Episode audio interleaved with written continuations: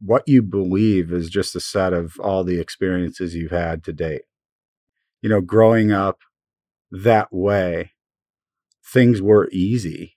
And you don't even realize how easy until you get into the world as an adult, start being empathetic to the lives that other people have had. And their road to get here was much different than yours. That is me still. That hasn't changed at all. Greetings. I'm Raman Chadha, founder of the Junto Institute. Welcome to Flourishing Together, where we have inspiring conversations with people who are becoming infinitely better at who they are and what they do.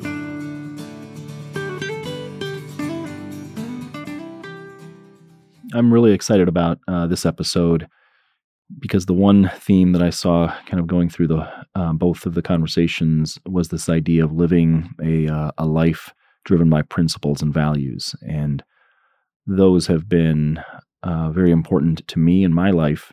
And so it was fun, uh, kind of exploring them with uh, both of our guests uh, on this episode. So this kind of features two pretty amazing men who have grown into places that they may not have expected when they were uh, a little bit younger. And uh, Kris Krisco is the one we'll start with. He's the uh, chief customer officer at Buildout, uh, which is the leading solution for marketing commercial real estate listings. And Kris's conversation will be followed by Paul Pagel, uh, who is the CEO at 8th Light, a company that crafts software from mobile to microservices. So we'll begin with Kris, um, who is a Junto alumnus, and uh, along with his partners, uh, he completed uh, our apprenticeship program in 2018, during which I had observed uh, a very deep engagement in the conversations that he was a part of, um, his learning process, and then also just his open mindedness to exploring uh, new topics, new um, ideas in a way that uh, candidly probably was um, higher or deeper than than uh, many people that go through our program. And then last year, uh, in addition to uh, participating in uh, the leadership forum with his partners, Kris went through our master class uh, in emotionally intelligent leadership. And it was during that that he just seemed to flourish. And he uh, really dove into the the learning uh, was very attentive and engaged in the conversations. And over the course of the year, as things unfolded, we exchanged uh, dozens of book recommendations, uh, weekend text messages, uh, and stories of our daily interactions. It, it, was it was really inspiring for me. Um, and as you'll hear, he's a fairly young man, um, yet comes across as someone who is truly an old soul. So he brings an inspiring level of wisdom for someone who has uh, so many years yet ahead of him. I'm going to share my emotions uh, shortly, but it uh, goes without saying, at least for those of us in the room, that I'm really thrilled to have you here with us this morning, Kris. Um, Kris is uh, perhaps one of the hardest working alumni that we've had, and uh, you're going to get to hear a good amount of his story shortly. Um, but we're going to start with our emotion wheel check in. And so, Kris, if I can have you share what you're feeling this morning and why. I'm in the, the joy and love column a lot here. Um, I feel peaceful, tranquil. Mm, content, yet eager and excited for the future. Um, and I'm experiencing a lot of love right now. Mostly due to just a lot of great things that are happening at home. I feel closer to my family than ever before. That's exciting. Well, I'm feeling um, a little bit of a lot. Uh, I'm I'm coming off of a cold, so still feeling a little aggravated, annoyed, frustrated, irritable. Um, just about that because it started Monday morning uh, of the week that we're doing this, and so it was a, a pretty lousy way to begin the week. Um, at the same time, feeling very excited, optimistic, and uh, enthusiastic and eager about some things that are um, happening personally as well. So, sounds like we share some experiences. Nice. There. Yeah.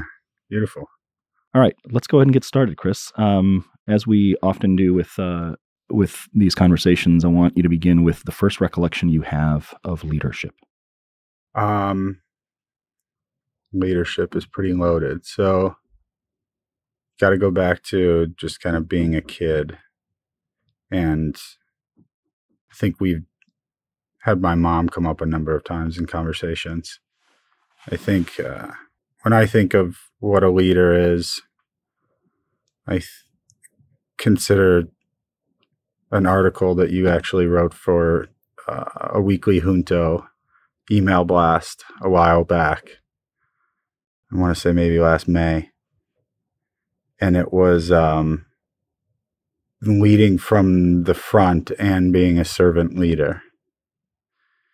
I just think this is a perfect opportunity to, you know, give my my mama a shout out to being a great leader here. She she very much embodied both of those the servant leader and showing us instead of just telling us how we should be.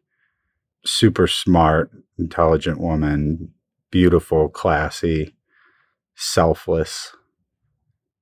And not just with our immediate family, with everyone that she worked with, was known in our neighborhood for being the, the best real estate agent because she told the truth.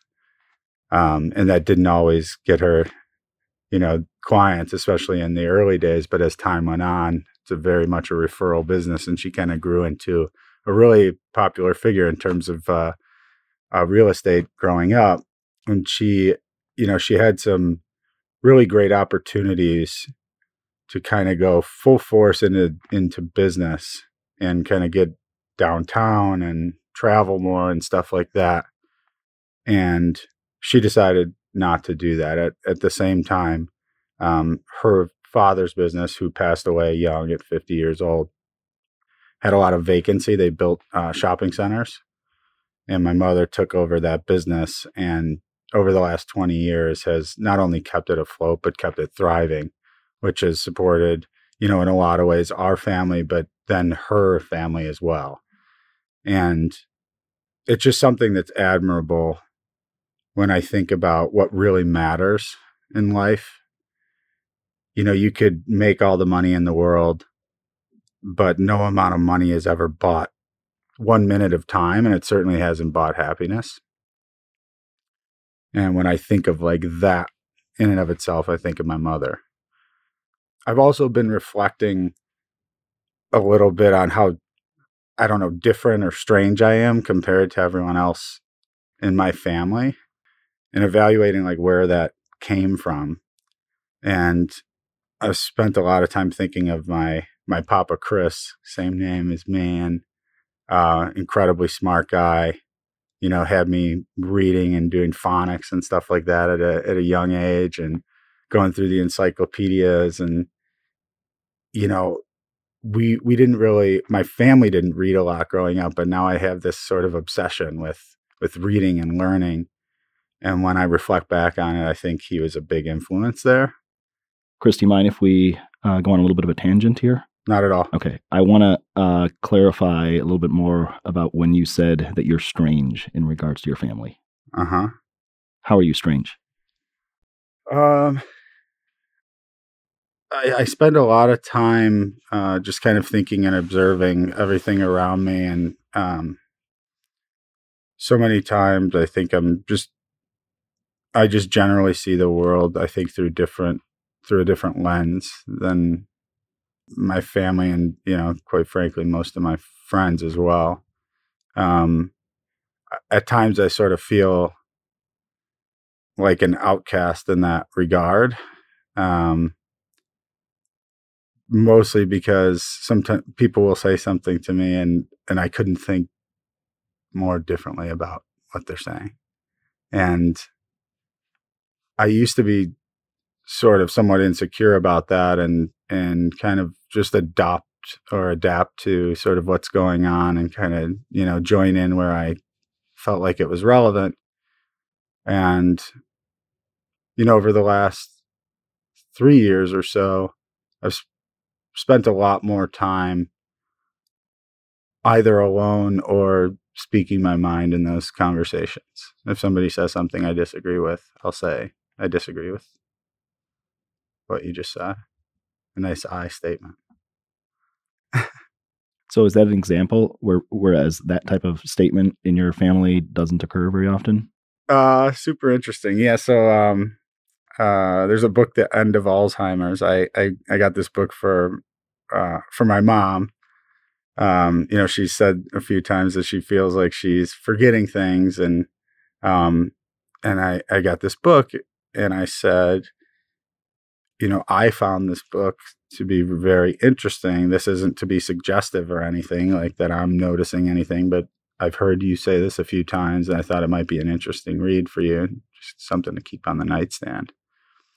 And uh, my sister who lives out of town had come in and she was we were having dinner and she was saying mom's reading this book and she's like she never does anything i tell her she should do and i said well, that's because you're shooting on her you're telling her what she should do and people gen- generally don't respond well to that. So i thought it was like a really concrete example of the difference between the i and the you statements and um, the effectiveness of that. If you kind of in light of getting people to kind of go in in the direction where you'd like them to go you know i certainly would like my mom to read the book and take you know if she does have the apoe 3 or e4 gene to start thinking about ways to you know to not add fuel to that fire and speed up you know kind of losing your mind yeah yeah one of the greatest lessons i've ever learned was using I disagree as opposed to you're wrong. mm-hmm. They're effectively saying the same thing, right? But that Mhm. whole you're wrong, I say that to you, the likelihood of there being defensiveness and heightened animosity and negative emotion rises once the word you comes out of my lips versus I disagree. So, as uh, the, the people listening can probably tell, Kris is a pretty thoughtful guy, uh, as he kind of alluded to, very, very well read. And I, I mentioned earlier that he's one of our most hardworking alumni. Um, Chris, you've always shown a high degree of motivation um, when it comes to personal growth and, and development. And so I want to um, understand a little bit more about the origin of that drive. How much of it is natural? How much is self cultivated? What do you attribute the history of that to? so I don't have a specific place where it comes from that I could point to. So I would say that a lot of it is self cultivated. Um, we were always motivated by my father growing up, especially around sports. You know, my my dad had had a really cool thing that I've expressed to the to our team before that I that I do think is important, even maybe more so in today's day and age. But my father used to say to us when we were playing, you know, baseball or we were getting ready to start the game or football or something, he would kind of gather the team around and he would say, okay, we're going to have fun today. But you guys know what's really fun? Winning. And just kind of look at everybody in the eyes and know that we're we want to win today. That's the that's the reason why we're out there today. It's important to win. And it is. Um as I've gotten older,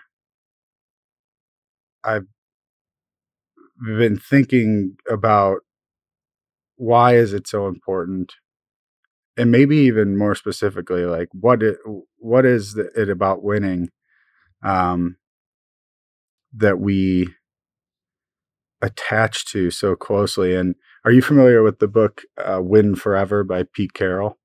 I've heard of it. I haven't read it. Really cool book. So he wrote this book between the year that I, he left USC and went to the Seahawks. The Seahawks weren't a good team. They want maybe won you know seven games or something in uh, the previous couple seasons, and in a short time they went on to win the Super Bowl and be one of the best teams in the league. Um, he reflects on Maslow and uh, sort of the hierarchy of needs and self actualizing and sort of talks about his role, what he found over time is to create this place where people can become the best versions of themselves. And when he talks about winning forever, specifically what he means is that you are constantly competing against yourself. So a lot of his philosophy, which by the way was was curated over uh, decades. I think he got five, he got fired five times. People don't ever hear about that, right? You you kind of fail forward, um, and and learned an incredible amount and kind of polished what his philosophy was. But win forever was we're not competing with the other team. Control what you can control and absolutely maximize that every day. And I, that's something that I very much live my life by every day. And I think of literally every day of my life. Those days when I don't want to get out of bed, I think about my dreams and I, and, uh, and I uh, do it anyway, right? I'm competing against me. Let's let's let's do it another day. Let's move forward, and in the next 20 minutes, you're super happy that you did. Yeah. So speaking of your dreams, um, I think it was last year, right, that you began this daily routine of journaling in picture form. Yeah. Right? It was last year? It was last year. It was actually probably around like September. It hasn't been very oh, long. okay. So it hasn't even been a year. Um, but it integrates your dreams and ambitions, uh, your life priorities, your daily feelings, and and a lot more. And you've stuck with it because you discovered that it was helping you. So um, because we're not on video here, um, I'm going to ask you to break down your picture journal sure. for for us in as much detail as you can. Um, what it is, what you include in it, and how you use it. Sure. So I grabbed this just uh, off of my desk. Um, this was from Monday. Mm-hmm. So the first thing I write is something like a masterpiece day or a beautiful day uh, a perfect day, and I kind of get my my mindset around that. I draw uh, a mountain, sort of, you know, leading up to the peak left to right, and then going back down. And I draw myself at the bottom left, and I write the words agency, the word agency. That you know, this is this is up to me. Next thing I do is I draw pictures of my family at the top of the mountain. So right now that's me, my wife, um, my son Leo, and my daughter Jojo. And I write, don't ask me why 2038, kind of a random year, but it's just kind of become something that I've stuck with. There's some other weird things in here as well. And again, maybe I'm a little bit strange here. Instead of doing three things or five things, I do four. I write down my four missions for 2038 the things that that i want to align to on a daily basis and know that that's what i'm going after. So i write you know i want to um, get remarried and celebrate my 25th anniversary to my wife um, in greece um, where we got engaged. I want to be a hero to my children unquestionably. Um, i write three companies um, 20,000 employees and 10 million happy customers. Um, that employee number and customer number keeps growing. you know, I think uh, it's possible to do all these things, and by then I would like to open my first school. Um, I haven't really baked what that means.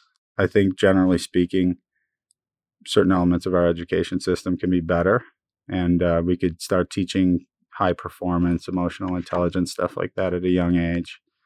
And um, I know that it's around that, but I also know that it'll be much different in 2038. So trying to stay pretty open minded about that.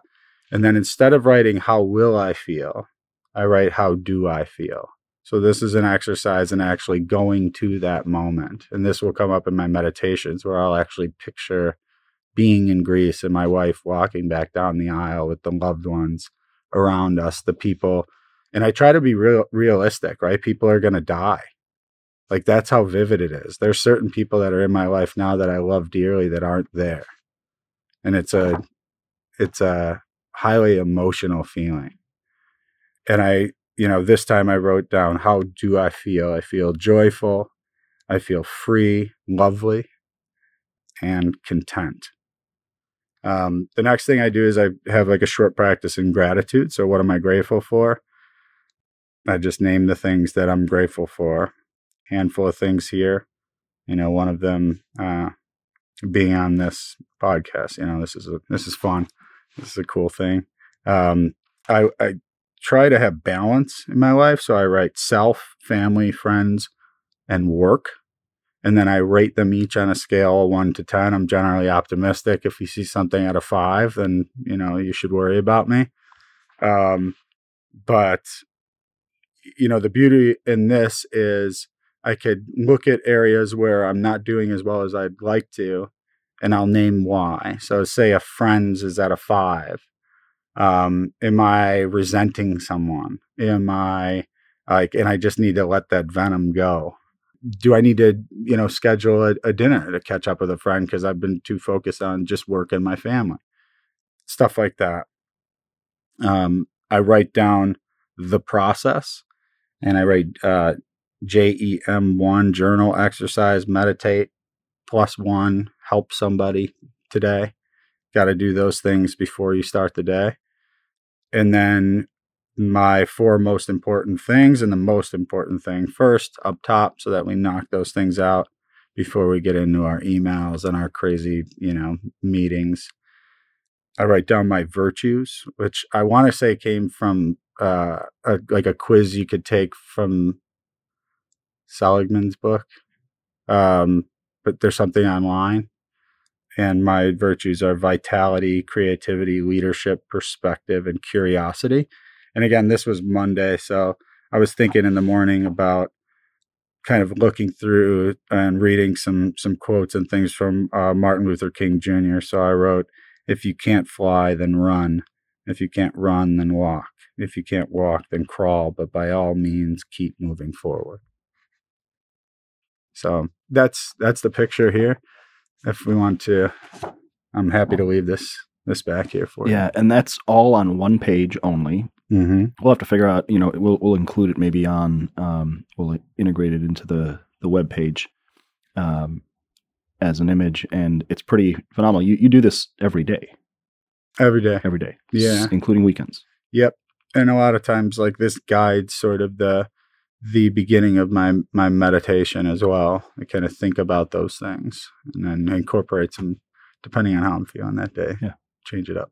So, Chris, I know um, enough about your background whereby you, you know you mentioned that your father put an emphasis on sports. You grew up a very competitive athlete. If I remember correctly, you were going to play um, football into college. You even had dreams of being a professional athlete. I I sure did, and uh, a last minute change uh, was uh, was important, and I'm certainly grateful that I that I didn't go that route. I, yeah. I love the the choice that I made not to play. And you grew up in a um, in a family that was uh, in real estate for a long time, and then uh, started a career in in real estate sales. And you know, you effectively were an alpha male in that, that early stage of your um, adulthood. Yet all of this kind of collides with this self cultivated attention and focus on your growth and development which from my standpoint i've only seen accelerate in the last two years especially like last year like the curve just steepened immensely. Mm-hmm. So i'd love for you to talk about harmonizing those two things you know the, your background and where you were and who you were with who you are and who you're becoming and where you're going. Yeah so okay. Being sort of direct and upfront about this right? So grew up in america white, male, family. Um, I think people would say good looking, athletic. Um, you have a lens of looking at the world that um, that you just live through. Your your thoughts on a daily basis. What do we have? Ninety thousand thoughts a day. Um, what you believe is just a set of all the experiences you've had to date you know, growing up that way, things were easy And you don't even realize how easy until you get into the world as an adult, start being empathetic to the lives that other people have had. And their road to get here was much different than yours.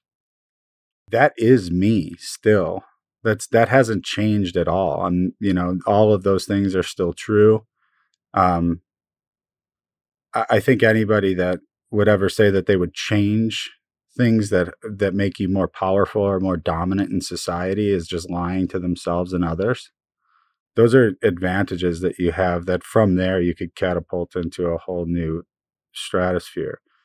To be able to start from that point but then also to reflect back and and think at uh trying to think of the the best way to put this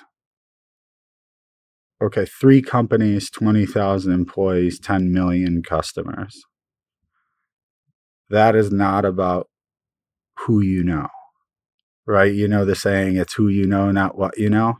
I believe the complete opposite. And in this regard, this is one of those areas where my family would probably say I'm strange, right? I believe that who you know will get you around the block and what you know will take you around the world.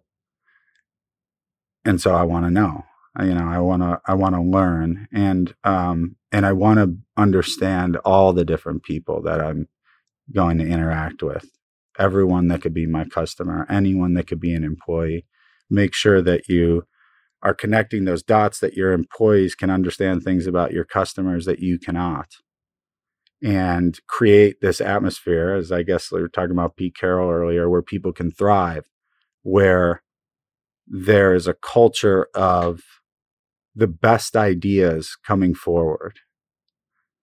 So long as the the only ideas are coming from a select few people, you're not going to get the best ideas, right? So um, I think kind of getting into this this world, being able to reflect back, it, it's it's absolutely incredible for me because there's it's the best of both worlds, right? It's things are easy for me, and they continue to be uh, you know, people would smile at me on the train or something or give me the benefit of the doubt because of the way I look. Um, that's that's good, right? That could affect your emotion and maybe drive your whole day for somebody. But being able to reflect back on that and think about that everyone is different. We're complex. Every decision that's made is emotional.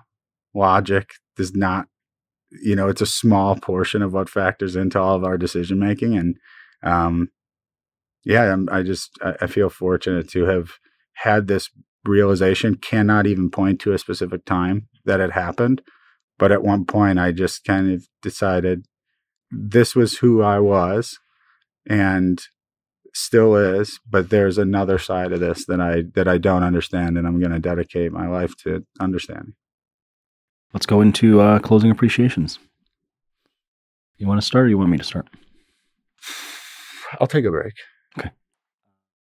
I have a lot of appreciations uh, for you and about you, um, but one that I probably haven't shared before that I appreciate you stimulated is my appreciation for your comfort talking about your white male privilege. And you know, as someone who's who comes from a minority community, but um, because of my lighter skin and the fact that uh, most people have a hard time assessing what I am or who I am, I, I certainly don't experience um, the breadth and depth of what so many other people do. And while I've heard some white males um, talk about it, uh, it's first of all rare, and then secondly, they tend to be a little bit older. And so to think that you're 32 years old, are so conscious of it. Um, this wasn't the first time you brought it up. You brought it up a number of times in the couple of years we've known each other. And I just appreciate your awareness of it your comfort with it, but also your discomfort with it. The fact that it plays a role in the lens through which you look at the world, and that um, you continue to talk about it uh, in the course of your daily discourse. Thanks. Yeah, I, I, I really don't bring it up very much. I, I don't think it's you know terribly effective to you know constantly share this with with people. I think it, but it is important to acknowledge it.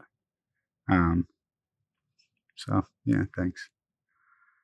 My appreciation is thank you one for having me on here. I, I appreciate you. Um, one of your questions started with uh, me being driven and hardworking, one of the most hardworking people, or something like that. I, I appreciate that. And uh, it's very kind of you to say. I, I very much respect hardworking people. So to be put in that category is is a good thing. Um, I appreciate your mastery and commitment to emotional intelligence. I think the idea of focusing on one thing relentlessly and going deep as opposed to having this breadth of things that you care about really makes this effective for everyone that you come in contact with. Uh, everyone that I know that's gone through your program considers themselves in a better place having done so and has nothing but incredible things to say about you personally. I really appreciate that you practice what you preach. And you could see it in little vocabulary words that you never mix up and never make the mistake of using one versus the other. Um, and you really you can't understand that until you start to get into this emotional intelligence thing. But um, to say that you are essentially helping people learn emotional intelligence and then live in a in accordance with everything that you're teaching is is uh, is really unique and certainly something that people want to follow. Our next guest is Paul Pagel, uh, who is CEO of 8th Light, a software uh, crafting firm, and he has been a Junto mentor for the last few years and Paul and I share uh, many similarities, um, one of which is our appreciation for the idea of craftsmanship. In his case, it's with software, and in my case, it's with uh, leadership and emotional intelligence. But it's been fun um, seeing him in action as he has also kind of demonstrated that mentorship itself is a, is a craft. Uh, he's been very dedicated to following uh, the Junto process of mentorship, um, being fully engaged, and as a result, uh, he's been one of our uh, most reliable mentor team leaders for the last couple of years. I admire his attention to personal and professional growth, and most importantly, have heard from each of the companies that he's mentored how valuable Paul's questions and shared experiences have been to them. Uh, so I'm, I'm really proud to have him on our team. And so let's dive into that conversation. So today we've got uh, Paul Pagel, who has been a Junto mentor for the last few years and is a seasoned entrepreneur uh, running a company called 8th Light, uh, which I uh, talked a little bit about in my introduction. And uh, very excited to have Paul joining us on Flourishing Together because since the time we met, uh, I've noticed that we've had a, a number of uh, mutual interests and uh, also some shared values, uh, which is obviously also why you're a part of Junto in the first place. Uh, so I wanted to welcome you, Paul, and start by doing a check in on the emotion wheel. Wonderful. Thank you, Raman. grateful to be here. And when I check in on the, this is my first time on the emotion wheel, so we'll see if I can get it right. Um, today, I'm I'm really feeling sentimental and nostalgic. Right before this meeting, uh, had a little bit of an exit interview with a longtime employee who presented a business model that we were going to do internally. But then we decided that the organization wasn't the right vehicle for it, and we spun it out of the company. And so something that was unexpected and strong and a right uh, move for the organization ends up having this long term employee exit to become a CEO and do something great, but it feels nostalgic thinking of all the great times and uh, thinking of all the good work that he did with me. Uh, well, there's no way of doing the emotion wheel right, but if there was, you just nailed it. Thank you. So I'm feeling uh, very happy in general, um, a little confused, and a little aggravated as well. I expect the happy is going to overtake both of those uh, over the course of the day. So let's dive right in. Uh, I'd love for you to share with us the first recollection that you have of leadership. Uh, what is the memory that gets stirred? What happened? Who was there? What did you take away from it? Yeah, the, for me, when I was preparing for this, I was kept thinking of earlier and earlier examples. And um, the one that really strikes out as impactful to me was when I was 15. I got into a little bit of trouble with something that is very quickly uh, going to be legal here in Illinois. I was a little bit ahead of my time. And through those proceedings, um, I was asked to do some community service. And I did it at an organization in the Chicago suburbs called Lamb's Farm, which is for mentally handicapped individuals, a community that puts them to work and as well as provides a supporting environment. And I worked in the pet shop and uh, getting there, I was able to kind of show dogs to people who were looking to purchase dogs, and all the proceeds went to the organization. And quickly after that, some people from Lake Forest High School started volunteering there and they got that good job as the community service person, got relegated to a very different job, which was cleaning the room of sick puppies. So if there was a sick puppy, they wouldn't show it and they would uh, nurse it back to health before they would uh, sell it. And so I was back there, and it was, as you might imagine, a pretty disgusting environment. And I had to do some pretty uh, uh difficult work. And back there also i worked much closer with the participants the people who were living in the community the mentally handicapped individuals. And what happened the first couple of times uh, i was grossed out did everything as quickly as i could and got out of that room as quickly as i, I possibly could. And one time i went back in and realized that one of you know one of the puppies was pretty dirty because of the bad work that i'd done. Mm-hmm. and so i sat there and i felt bad about it. I was really guilty and I uh, really scrubbed everything, cleaned way above and beyond for this one that I was responsible for, and really felt proud about the work that I had done. But what I noticed immediately after is that the others around me started working differently as well. They took and they scrubbed and they were doing exactly what I was doing. And when I really think back of like what leadership meant to me, or what that was the first time I had a feeling of positive feedback from a nonverbal modeling of good behavior.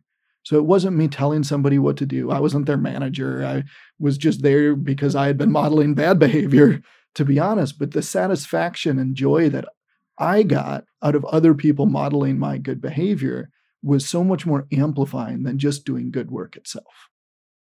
So that's a, well, first of all, um, it's an inspiring story. It's also extraordinarily unique in that you weren't trying to role model. And yet you saw the power of that outcome at a sounds like a very early age. Yeah i, I think that's what um, especially myself as an awkward teenager i didn't have the verbal language or the ability to really lead. And so the it wasn't an act of leadership. It was really just watching how people responded to modeling of behavior all right. So, since the time you became uh, a mentor in Junto, um, which I believe is about three years ago, if I recall correctly, you have uh, been a strong advocate for one of our operating principles, which is using shared experiences rather than advice. And I'd like to know a little bit about the background of that, um, why that is, and what role that principle itself plays in your work and life, you know, outside of the realm of Junto. And I find two two big benefits. The first one's that um, with a shared experience, you can have strongly opinionated individuals in a room without creating conflict because you can't disagree with somebody's experience. It comes from a place that is filtered through their feelings, what they saw, and those are things that are so subjective that they they can't be argued with. So it creates a non-judgmental place to exist where you can have two of the exact opposite experiences to the same thing and they're both valid and they can't be disagreed with each other. And so it creates an interesting safety of which to learn especially when you're in a group full of type a leaders who are incentivized by having their vision be aligned by other people. And so when in the feedback loops of leaders oftentimes can make it so that they're really trying to impart their vision to another person, which is a trap when you get into a group of peer leaders. And so I think that the shared experience really helps remind us that that's not what's important in this group is to convince others of our vision, but to impart knowledge to them. The other part is that I don't have the exact science to describe this, but I have a catalog of stories that I can go back to and remember. And the human brain is just there to remember stories.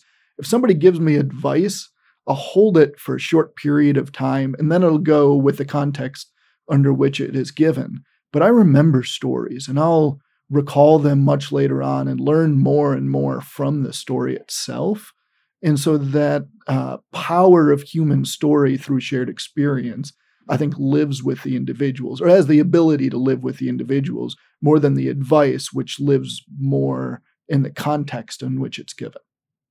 I love that explanation. In fact, um, that first part is is something we talk a lot about in Junto, which is you can't argue with someone's experience, but the way that you articulated that was very unique. So if you don't mind, I might actually borrow some of the some of those words you used. Uh, I've also now discovered that you and I both have a deep appreciation for language and specific words. And one of my favorite words, one of my favorite phrases is words matter and I can I'm starting to realize that the same applies with you, even though I've never articulated that to you verbally. Um, okay, I want to go go to the second part of that question though. Um, back to the second part, which is what role this plays in your work and life.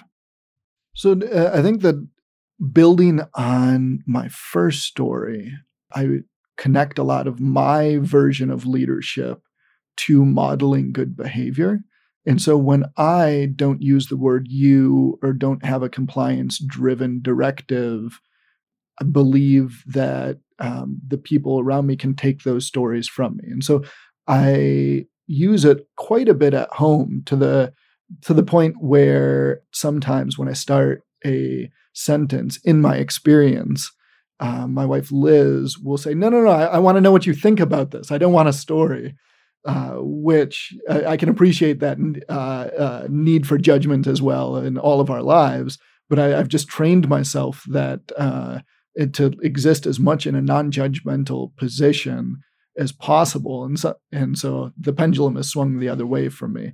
So I find it with the people who work for me uh, to get me saying, not telling them what to do exactly, but telling them how I've learned things. I think a lot of this comes from the fact that um, I took over CEO at a very young age. I've had some imposter syndrome. This is a way that feels authentic and natural for me to lead. It's really hard for me to get into the big shoes CEO place. And that's not a mindset that I live in very often. And so this creates a place where I can influence and I can lead in a way that's way more authentic to who I am. So, one of the things I learned about you when we first met was uh, your story with 8th Light, as well as your entrepreneurial journey. And if I recall correctly, it's not like you set out to be where you are today. It kind of just evolved over over the course of time. Um, I, would love for you to share the story of how you ended up being the CEO of 8th Light um, several years ago. So 8th Light was founded by my mentor uh, that I'd worked with at a previous organization when I was an apprentice. And I kind of came along as, quite honestly, probably some cheap labor, uh, taking equity in the position, as well as a familiar uh, engineer in the deal. Um, and we started the company really based on his vision of strong quality and doing very good work uh, creates great software products. And he was one of the most intense um, is one of the most intense engineers I've ever worked with, one of the most talented engineers I've ever worked with, and just drove this idea that there's a right way to do things, and it's our job as practitioners to get to that right way. And so that was the start of the organization, and largely a small team that was coming together to build big products was his vision. And over time, I started to create a different vision as I saw success and moved a little bit in the world of straddling both business and engineering. Um, And so we started to have this conflicting vision of what the company could become. And to his credit, he gave me a lot of space to move into that vision and become the CEO of the organization. Uh, but there was still always this conflict. And what I now understand is when the management and the ownership of an organization are separated by vision, it will create conflict. And there's a way to look at this and talk about all of the drama of the conflict that was created. But if I really step back and remove myself, it was the structure of having a vision, having a risk profile, having a reward profile that was different between the management and the ownership of an organization.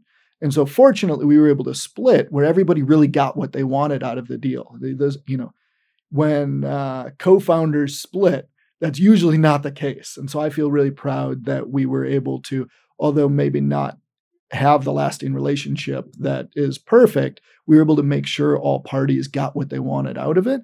And more importantly, now is be able to put the company back together. And so that was when we started employee ownership.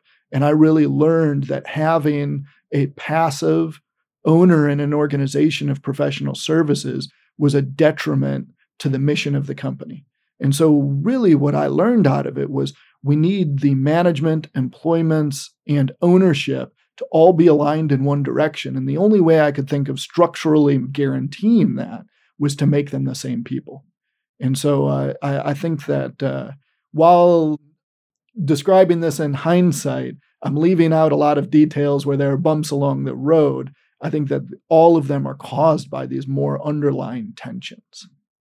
So you started that uh, story by uh, using the word apprentice, and among many things that I mentioned that we have in common, um, one of them is this appreciation for the concept of craftsmanship, which is where that word kind of fits in right into this whole model, if you will. Um, I'd love to hear because I don't think we've ever shared this mutual appreciation um, and where it comes from. So I'd love to hear where that comes from for you, um, this appreciation for the model of craftsmanship, the uh, apprenticeship model, and and then also please do add how you guys um, effectively practice that in your business. Yeah, for me, the story starts when I became an apprentice, and my mentor um, and his mentor really taught me there's a right way to do things. And we were in an immature industry of programmers that there was no real, everybody was self taught or kind of got a traditional degree which taught computer science, not programming. And so it was a real wild west of people's experiences getting in. But I went in with an almost moral imperative from my mentors that there's a right way to do things. And so I had been playing around with programming for years and had all of the frustrations of a normal practitioner. But what they did was created this underlying vocation of the work is satisfying when you do it for the work's sake. And so it also made it that there's a right way to do things. And when you aspire to do those things, it creates a lifelong learning where the pursuit of mastery creates satisfaction in and of itself. And so I was not in search of this. I did not have this vocation. It was really my mentors who instilled this sense of vocation in me. And from that, now I can walk into a business setting and understand that there's a right way to do things. And that's focusing on the long term. That's being intentional about the disciplines that I choose to exercise in my craft. And that's about understanding and judging my own work very critically. And when I take those, it turns out in software, those are also very market driven mm-hmm. skill sets. And so I'm very fortunate where the vocation that I was instilled from my mentors gave me purpose, but then the market really valued the outcomes of software products towards somebody driving with that level of quality. We've seen firms or we've seen uh, IT organizations have 40, 50 developers try, that are very talented individuals who are trying to coordinate and solve a software product uh, completely fail. Where a team of five or six very focused individuals can build the same exact product. And we've seen that over the 13 years of our firm over and over and over again. And I think the difference is much less in the skill sets of the individuals, but how they approach their work. how they change how they work while they're working. And I find those to be a lot of the disciplines of craft. And at the end of it, just the the idea of signing your work and a job well done, that you really left it all on the table, that you didn't take shortcuts, and the satisfaction from craft is just enormous. So, did you then become acquainted with, or or maybe not even acquainted, but um, buy into the concept of the craft and apprenticeship because of your mentor? Was he the one who kind of stimulated that in you? Yes, I saw the benefit that it had on my career, and I uh, wanted to continue to push that forward. Uh, we started our apprenticeship program uh, because we were recruiting and we had a whole bunch of people who already knew how to do the craft but didn't have the level of uh, understanding of there is a right way to do it. They'd been trained in all of those other ways. And so when we started the apprenticeship program that we were deciding we were going to teach the way that i had been taught. So i was a little bit of the test case for can apprenticeship really instill there's a right way to do things? And so the secret sauce of 8th Light has been that we teach people these things. The same secret sauce that has existed for generations of mankind is that teaching people how to do these things very intentionally became a competitive advantage to doing them better than the marketplace.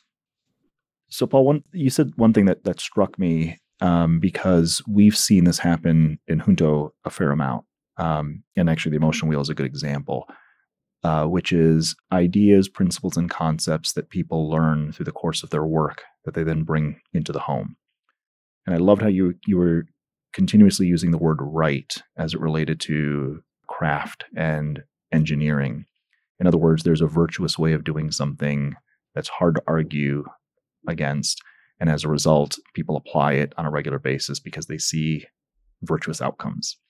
And I think that's what has been driving some people to bring things that they're learning, whether it's at Junto or, or in other educational forums, into the home.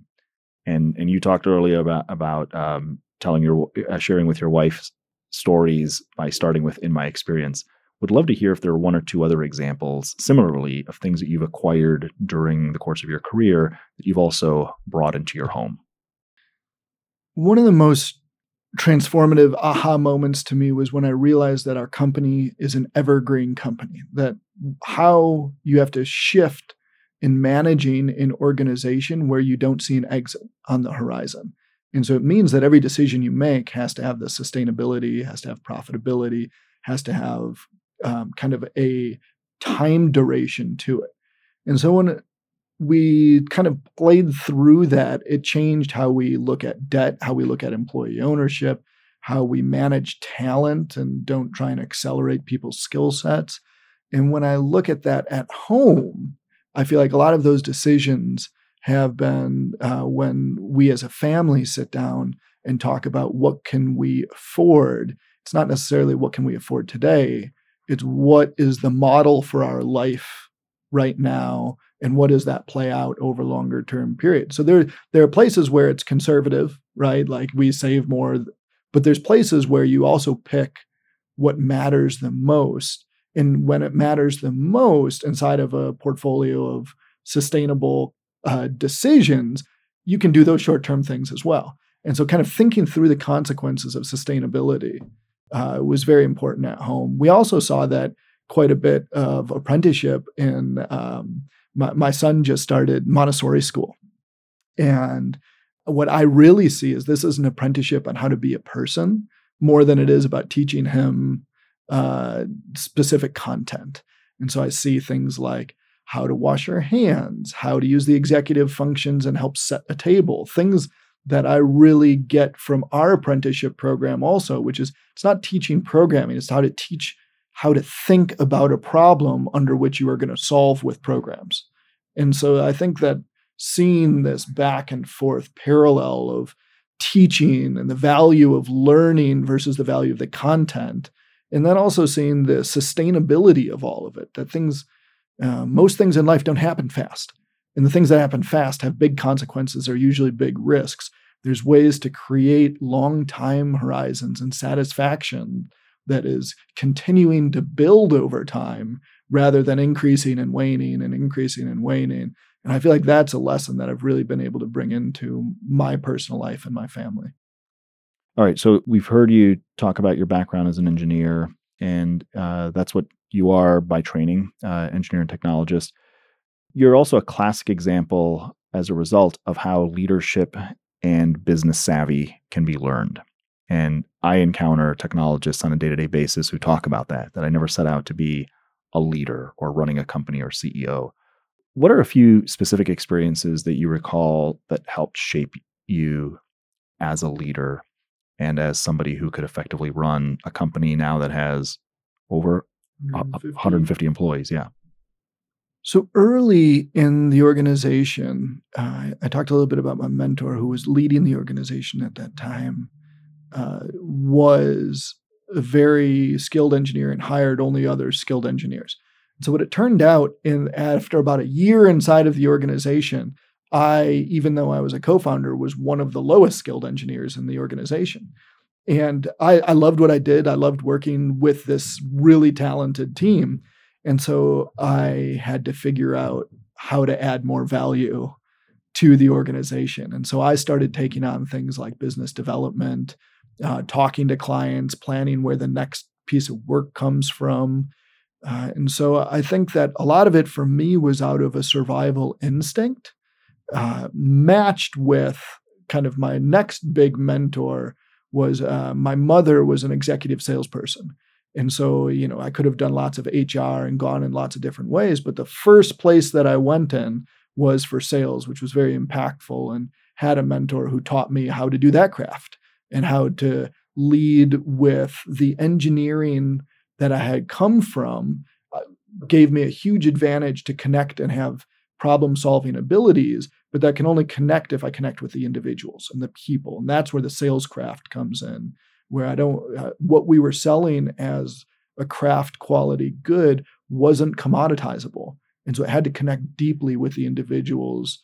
And that's what I really learned from my mother. And as I went down that path, I found a lot of satisfaction in knowing that I, there was this really talented team who cared about what they did. And I, I just could see that the marketplace needed more of this.